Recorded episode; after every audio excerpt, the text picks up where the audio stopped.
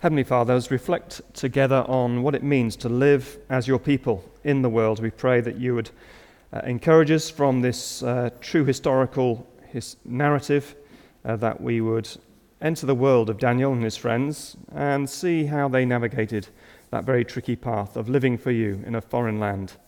And may we ourselves be encouraged to do that in our lives today. To your glory. Amen.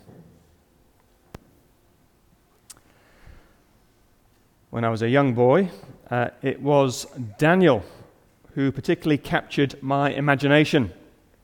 And we had uh, a Ladybird book. I don't know if you had those in Australia. They were little kiddies' books. And uh, it was dedicated just to the dramatic story of Daniel. And I loved reading it. Uh, his brave heroism in the lion's den made a marked impression on my young mind. Uh, we had a little family tradition every Sunday night. We would uh, go to the living room, and my mum said we could choose a song from a record to play. And we'd also share a can of Coke before the days of Coke Zero, so it was uh, full of sugar. Uh, but uh, one favourite song which we chose from the records was the song about Daniel, and it went like this Dare to be a Daniel, dare to stand alone, dare to have a purpose firm, and dare to make it known. There it was. I wanted to be a Daniel. Uh, I aspired to be a hero. And as I grew, uh, that childlike sentiment matured into a desire to be a person of significance in God's kingdom. I wanted my life to count for eternity. I wanted to live a life of impact for God. Now, I know that many of you share these same goals and aspirations. And the question is how can we be that type of man or woman for God? How can we be a Daniel or a Daniela, if you like? And the life of Daniel has much to teach us. Now, if you're with us last week, we saw that Daniel and his friends had been deported from their home Judah to a foreign land, Babylon. And last week we noted this parallel, didn't we, between the situation of those exiled Israelites and Christians today. Uh, both they and we are exiles in a foreign land. And ultimately, uh, this present world, in its present state, it's not our home. As Christians, our true home, of course, is heaven and ultimately the new creation. Both they and we face the same challenge how do we live as exiles in the world without succumbing to being worldly? And this week, as we look more closely now at chapter 1, we're going to see how Daniel and his friends adapted to life in Babylon. And what will become apparent is that they had to tackle a very real and insidious peril. It was this the danger of just blending in they could have easily lost their unique identity as God's people. There was this danger of blending in. Uh, you may be familiar with the classic book of the Screwtape Letters by C.S. Lewis.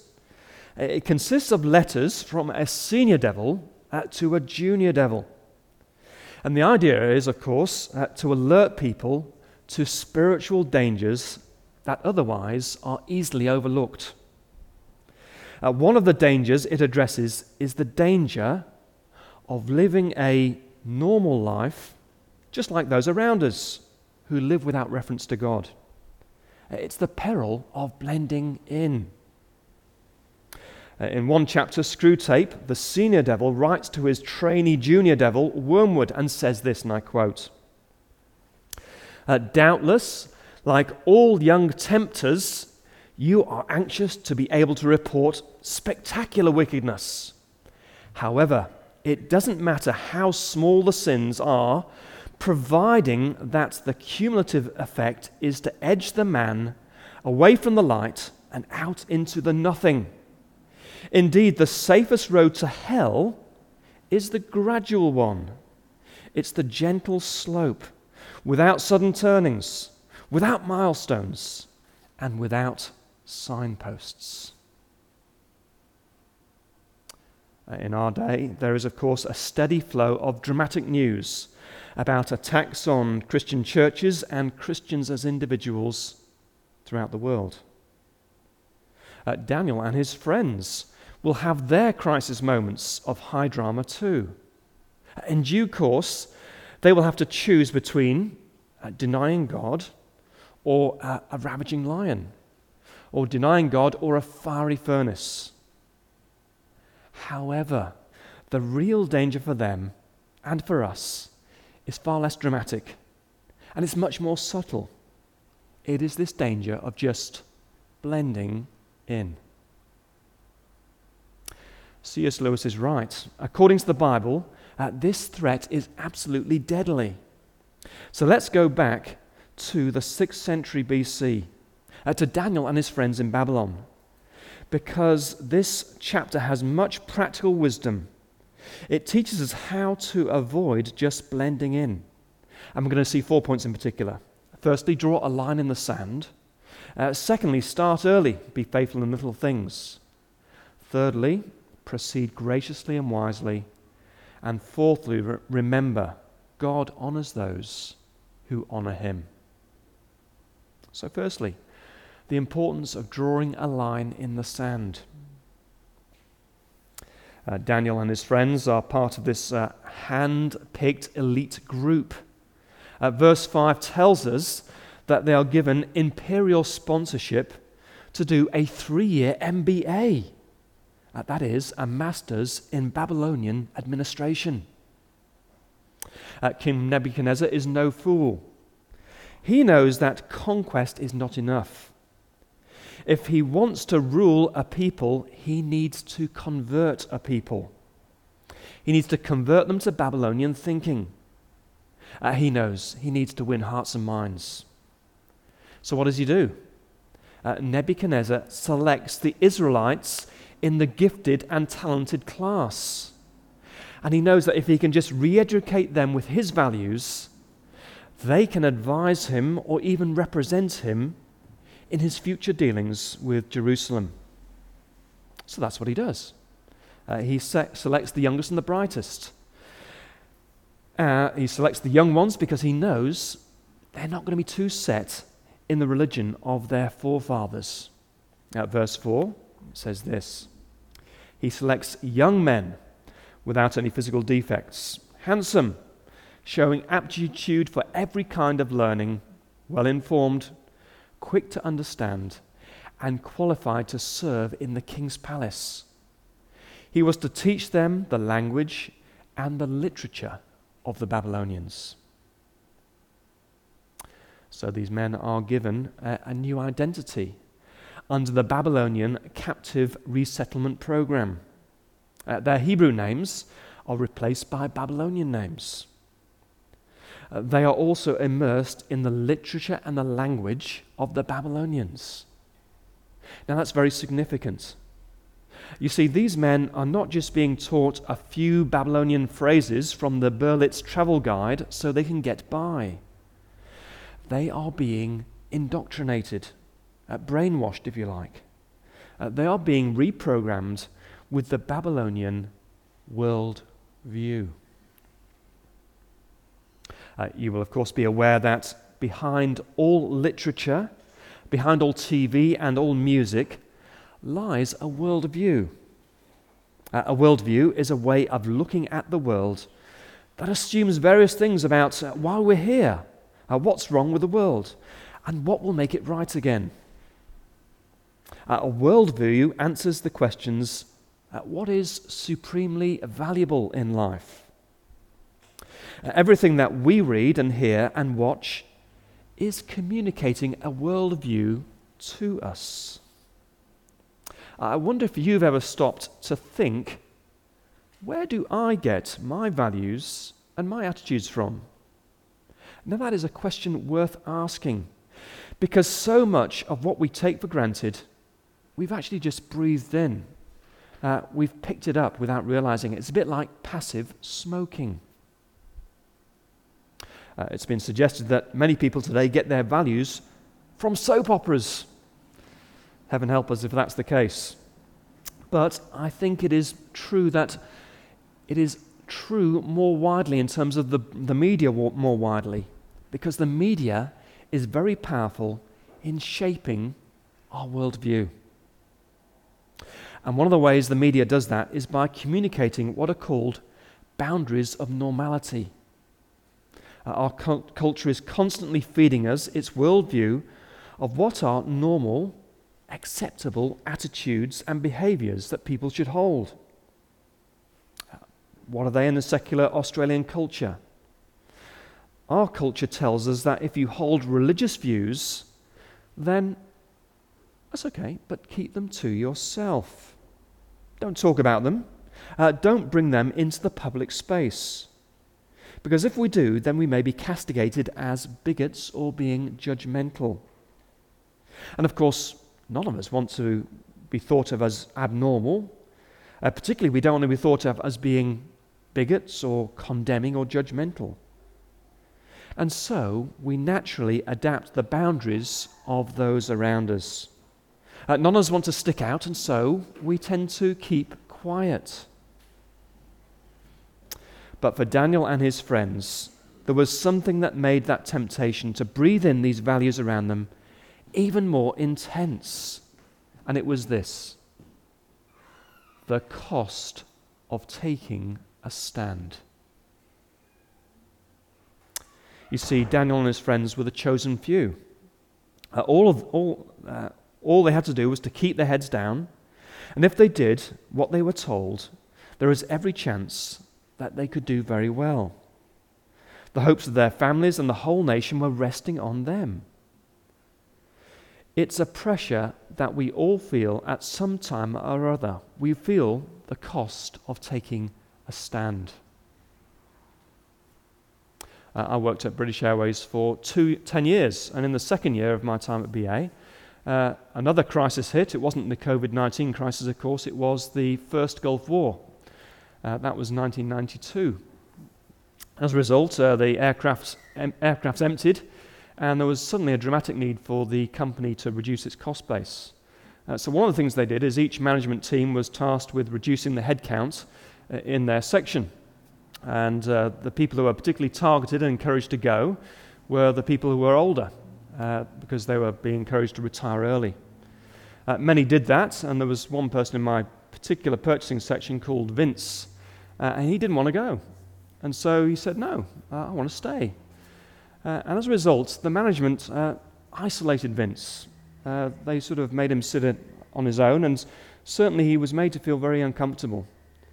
At the time, as a Christian, I felt that's not right. And I sort of had this conviction uh, maybe I should, in some way, stand with Vince and in some way express my solidarity with him. But I was two years into my time at BA, and I thought, maybe that will have an unhealthy influence on my career in BA. You don't want to get that reputation for being a bit of a troublemaker with the management. So, you know what I did? I did nothing. I had these convictions, but I never actually acted on them. The cost of taking a stand was something which swayed me to staying twi- quiet. If I had my time again, I hope very much that I'd make a different decision. I hope I'd have that conversation with Vince and say, It's not right the way you're being treated. How can I support you? How can I stand with you? So it's a pressure that we all feel, the cost associated with it. But the challenge is, how do we not just blend in? So, uh, what are Daniel and his friends going to do? Uh, they realize that if they're going to survive spiritually, they have to take a stand. They have to draw a line. They have to say, this, this far and no further. Uh, to verse 8, Daniel has been pretty passive up to that point.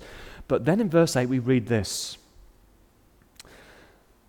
But Daniel resolved not to defile himself with the royal food and wine and he asked the chief official for permission not to defile himself this way. Uh, what is going on here? Uh, commentators held various views as to what the issue is. Now, I don't think that it's to do with the kosher laws, because the kosher laws have nothing to say about wine, and yet he refuses both. I also think it seems unlikely that the issue is the food having been sacrificed to pagan gods. Because you see, they wouldn't have just sacrificed and offered meat, but also vegetables. And yet Daniel has no problem adopting a vegetarian diet. What I actually think the issue is this at seduction. Daniel sees this allotment of the royal food and wine as an effort to seduce him into the lifestyle of a Babylonian and to develop and strengthen his sense of obligation to the monarch. It's the allure of the high life and the enjoyment of pleasures he had never known before. And as Christ would later say, we cannot serve two masters. It was Daniel's loyalty to God that would ultimately be defiled. Isn't that still true today? Uh, the lure of a comfortable life, or the lure of the approval of others, or the lure of a successful career and position. Uh, these are the things that can easily numb our senses and blunten our Christian commitment. So you see what Daniel's saying. He's saying, look, okay, uh, I'll take the education. I'll even take this name change. But at the end of the day, you don't own me. I belong to somebody else. I am loyal to somebody else, and I need to make that clear. So, uh, the first piece of practical wisdom we've seen is he draws a line in the, in the sand. He decides where to take a stand. The second thing we see is the encouragement to start early and to be faithful in little things, in little issues. It's interesting, isn't it, that the issue on which Daniel takes a stand occurs right back here in chapter 1. You see, it would have been much easier for Daniel if the issue had been more in your face, um, a bigger issue like in chapter 3. In chapter 3, of course, they're going to be told if you're going to work here, you've all got to bow down to the golden statue. Now, it's easy to see that that's a clear presenting issue for any follower of God. Uh, the warning lights would be flashing in being in breach of the Ten Commandments. You see, in that situation, Daniel would have known exactly what to do. But back here in chapter 1, it's not quite so clear cut. Back here in chapter 1, the issue is a lot more subtle and grey. Where to draw the line is not clear, and it requires careful thinking. Uh, perhaps we ourselves have had that thought. Uh, I'd love to have an influence for God in that situation. But realistically, it's going to be a great deal easier if I just maybe advance myself a little bit first, if I get further up in the organization, or if I can get more established in that friendship group. Then, once I've done that, maybe it's better to nail my colors to the mask. But you see, that is dangerous thinking because it gets harder not easier to take a stand for Jesus, the more we have to lose. I was involved in one organization which my kids are involved in, and in the early days, um, I was speaking to one of the leaders, and he was um, surprising. He took me back at the time. I was very shocked. He's quite disparaging uh, and derisory of another in the leadership team. And I thought, oh, that's very inappropriate. Uh, this guy was a leader of the leaders, but he was very disparaging. And so I thought, maybe I should say something. Maybe I should challenge him on that. But I thought at the time, well, it's early days. I hardly know the guy. Probably best just to wait till I've got a bit more of a basis of a relationship with him before I speak into these sorts of situations. Yeah, in retrospect, I think, no, the challenge is start early, be faithful in little things. Don't put it off. As Christians, maybe we dream of one day being a Daniel or a Daniela. And we picture ourselves as taking this valiant stand and being prepared to be thrown to the lions rather than disobeying God. But I wonder if we thought about how we become a Daniel or a Daniela. And the answer is we start early. We are faithful in the little things. Uh, present spiritual heroism is rooted in past faithfulness. Uh, the, act- the events of chapter 1 in Daniel are probably 65 years before the lion's den episode. And the way to grow into the type of people who are that radical and faithful to God is to start being faithful to God in the little things, in the present. So you see, if we're starting a new job or we're getting involved in a new group of people, praying for a chance to be as public about our faith as possible is wise. So, uh, firstly, draw a line in the sand. Secondly, start early, be faithful in little things. Thirdly, proceed graciously and wisely. Uh, as far as the story in chapter 1 is concerned, it would make sense if we jumped straight from the end of verse 8, which says, uh, And he asked the chief officials for permission not to defile himself, uh, straight to verse 16. Uh, so, uh, verse 16, the guards took away their choice food and the wine they were to drink and gave them vegetables instead. But in between verses 8 and 16 is this whole section on how Daniel skillfully negotiates the situation. Uh, initially, the prospect for success doesn't look particularly rosy. In verse 10, the chief official is actually afraid for his own life. If he grants Daniel his request, then effectively this official is going against the instructions of the king. Because it is the king that has stated what the diet of these people should be. But the Daniel has this idea then that he approaches someone else. He approaches the guard. And he comes up with this proposal of a 10 day trial. It's a way of gently helping his seniors to get on board with his proposal without them taking the risk on themselves.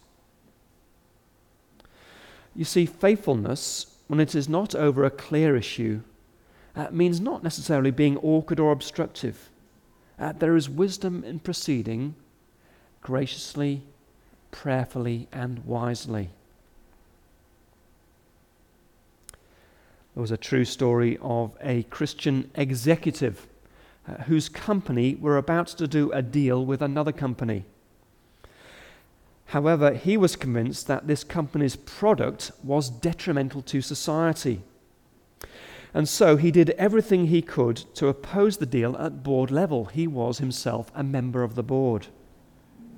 However, in the end, uh, he lost the vote.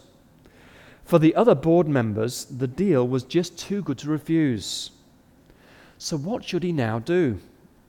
Well, he could do nothing and just toe the line, or he could just quit the firm and separate himself from these terrible, unworldly worldly people. Uh, but what he actually did was incredibly wise, it was firm, and it was gracious. Uh, firstly, he told the board that since, as a board, they had voted for this, uh, he himself would work as hard as any of them to secure the deal. But he said that once the deal had been made, he himself wanted no personal gain from it. He would no, take no share in any bonuses that they would sub- subsequently di- divide up as a result of landing the deal. What do you think his colleagues thought of him? Uh, that he's just like them? No. Uh, that he's awkward and judgmental? No. Uh, that he's mad? Maybe. But it does mean that the next time something like this comes up, they are going to listen to him in a different way. And it did, in fact, produce various opportunities for him to speak with people about his faith. So you see, yes, we are to draw lines, but we are to proceed wisely. It is in some ways unproductive to be unnecessarily obstructive or awkward. So, this passage has provided great practical wisdom about how to avoid the danger, danger of blending in. But the chapter doesn't end there. Because the chapter ends with a wonderful encouragement for us to do that. For what we see at the end of the chapter is this God honors those who honor him. Look at verse 17. To these four young men, God gave knowledge and understanding of all kinds of literature and learning. And Daniel could understand visions and dreams of all kinds. At the end of the time set by the king to bring them in, the chief official presented them to Nebuchadnezzar. And the king talked with them, and he found none equal to Daniel, Hananiah, Mishael, and Azariah. So they entered the king's service.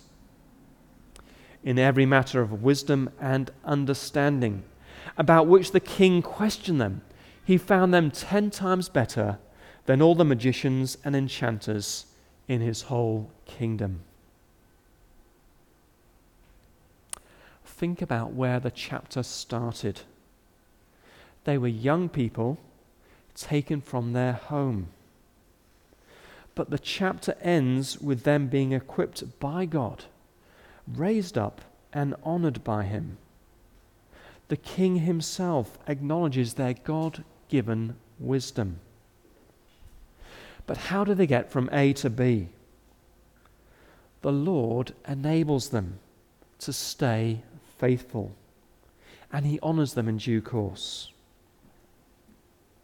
Uh, is it possible today to get on in your career or to advance in your social circles if you are consistently faithful to Jesus? Well, the answer from this passage is uh, yes, it is possible. But it's not guaranteed in this life if we keep reading in Daniel, uh, faithfulness also leads Daniel into a lion's den. And if we keep reading in Daniel, faithfulness also leads his friends into a fiery furnace. Faithfulness is never a guarantee of worldly success. But this pattern that we see of God honoring those who honor him is always true, ultimately as always in the Bible, uh, this chapter points us beyond itself to the hero of the whole Bible. He is the one who didn't just find himself immersed in a hostile world. He is the one who willingly chose to enter it for us. And that points us to the one who was always perfectly faithful to God. He didn't defile himself, despite being under incredible pressure to do so. He was the one who was faithful to God the Father, even when standing before a foreign ruler who had the power of life and death over him. That is Pilate. And as he died, Jesus paid for all those times when we have failed to be faithful. Jesus died for all those times when we have chosen to blend in. Jesus has bought our forgiveness. And because Jesus was raised up to life again and was honored by God, our ultimate lifting up and honoring is secure. It will absolutely guarantee to be a done deal. Uh, God may not raise us up and honor us in this world, but He definitely will lift us up and honor us in the next. So, even though this is chapter 1 and its early days, we are told right at the beginning how the story is going to end. Verse 21. And Daniel remains there until the first year of King Cyrus. Cyrus, if we know anything about history, is a Persian king. And eventually, Cyrus will invade this great Babylonian kingdom and Babylon will fall with a thud. But God's servant Daniel is still going to be standing. It's a little picture that reminds us that because of Jesus, you and I will outlast the kingdoms of this age. Everything out there looks so permanent, but we know that ultimately earthly kingdoms will fail and fall. And it is in the end God's people who will endure. And it is God's people who will be honored by Him. So, what will empower us to dare to be a Daniel? It's the perspective that comes from knowing that our ultimate future is secure and glorious. And it will strengthen us to avoid the real spiritual danger of blending in. And it will fortify us to stand faithfully for Jesus. Let us pray.